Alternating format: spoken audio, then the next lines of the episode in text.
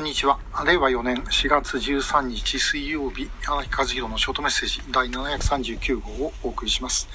えー、昨日、函館で、えー、森陽子さん失踪の、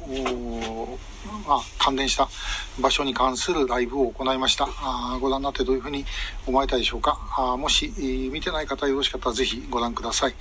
で、えー、っとですね、あの森陽子さんのいなくなったのは昭和38年、1963年のことなんですが、調べていて改めて思いました。昭和38年、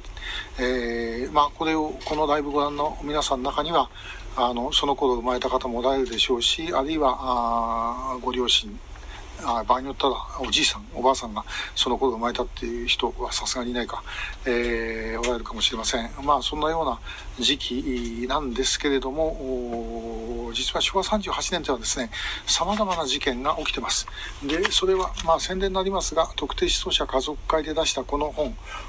ただいまも言えないおかわりも言えないという。この本の中見ていただくとですねもう時系列で、えー、出てくるんですね。ちょっと読みながらご説明をしたいと思います。えーと、昭和38年のまずですねあのこれはっきり時期は分かんないんですね。分かんないんですけどもあの石川県で坂下公夫さんというあの元自衛官の方ですがこの方がまあ失踪をしています、えー、七尾の方ですね。えそれから、え警察発表、うちのリストではないですけども、警察発表で、え加藤富夫さんという方が、まあ、都内に住んでいたんだけども、ご家族との、え連絡が途絶えている。から3月3日にですね、え磯川事件という、えー、山形県の山林で無線機が発見された事件があります。で、4月1日は、あのこの間ライブをやりました、えー、野代事件ですね。えで、4月1日が第1次の城事件、から5月10日が第2次の城事件、えその間にあの水中スクーターが見つかっているということです。えそれから5月頃に、あの、大阪でですね、寺田正宏さんという方が、え失踪しています。これは警察発表の方で、うちのリストにはありません。それから、あその後5月12日がですね、寺越事件です。寺越昌司さん、それから、外尾さんとたけしさん。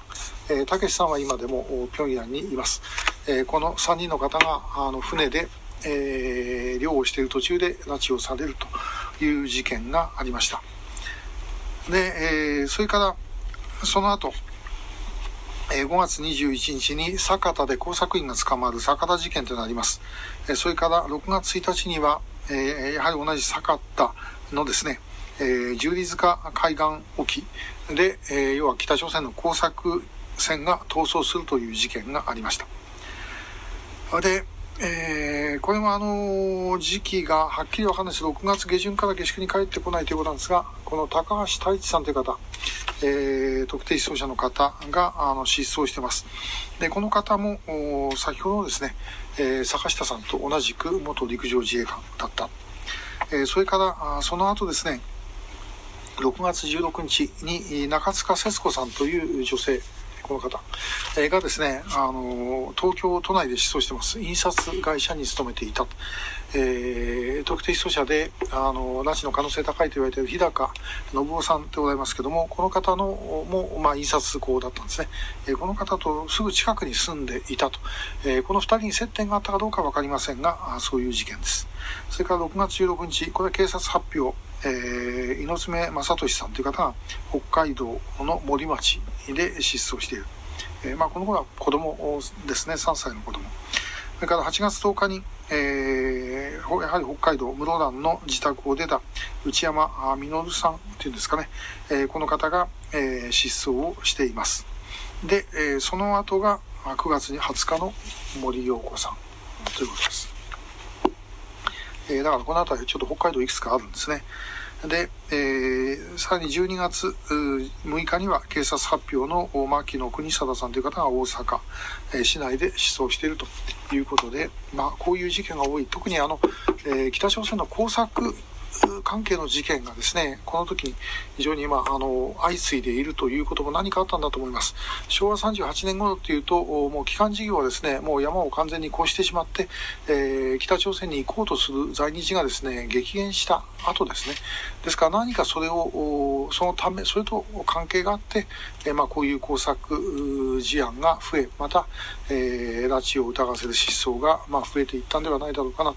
というふうに思います。まあ、本当にあの、これ我々の調べ方なんですけども、個別に見ていくとバラバラの事件に見えますが、全部並べてみるとですね、えー、いろんなことが見えてくるということです。えー、ということで、えー、まあ、あの、地域で見ていくという見方もありますが、失踪の仕方とかそういうもので見ていく方法もありますが、まあ、今回はこの時期でですね、えー、固めて見てみました。昭和38年、え、です。また、その頃何かあの思い当たることがありましたら、ぜひ調査会の方へご連絡ください。今日もありがとうございました。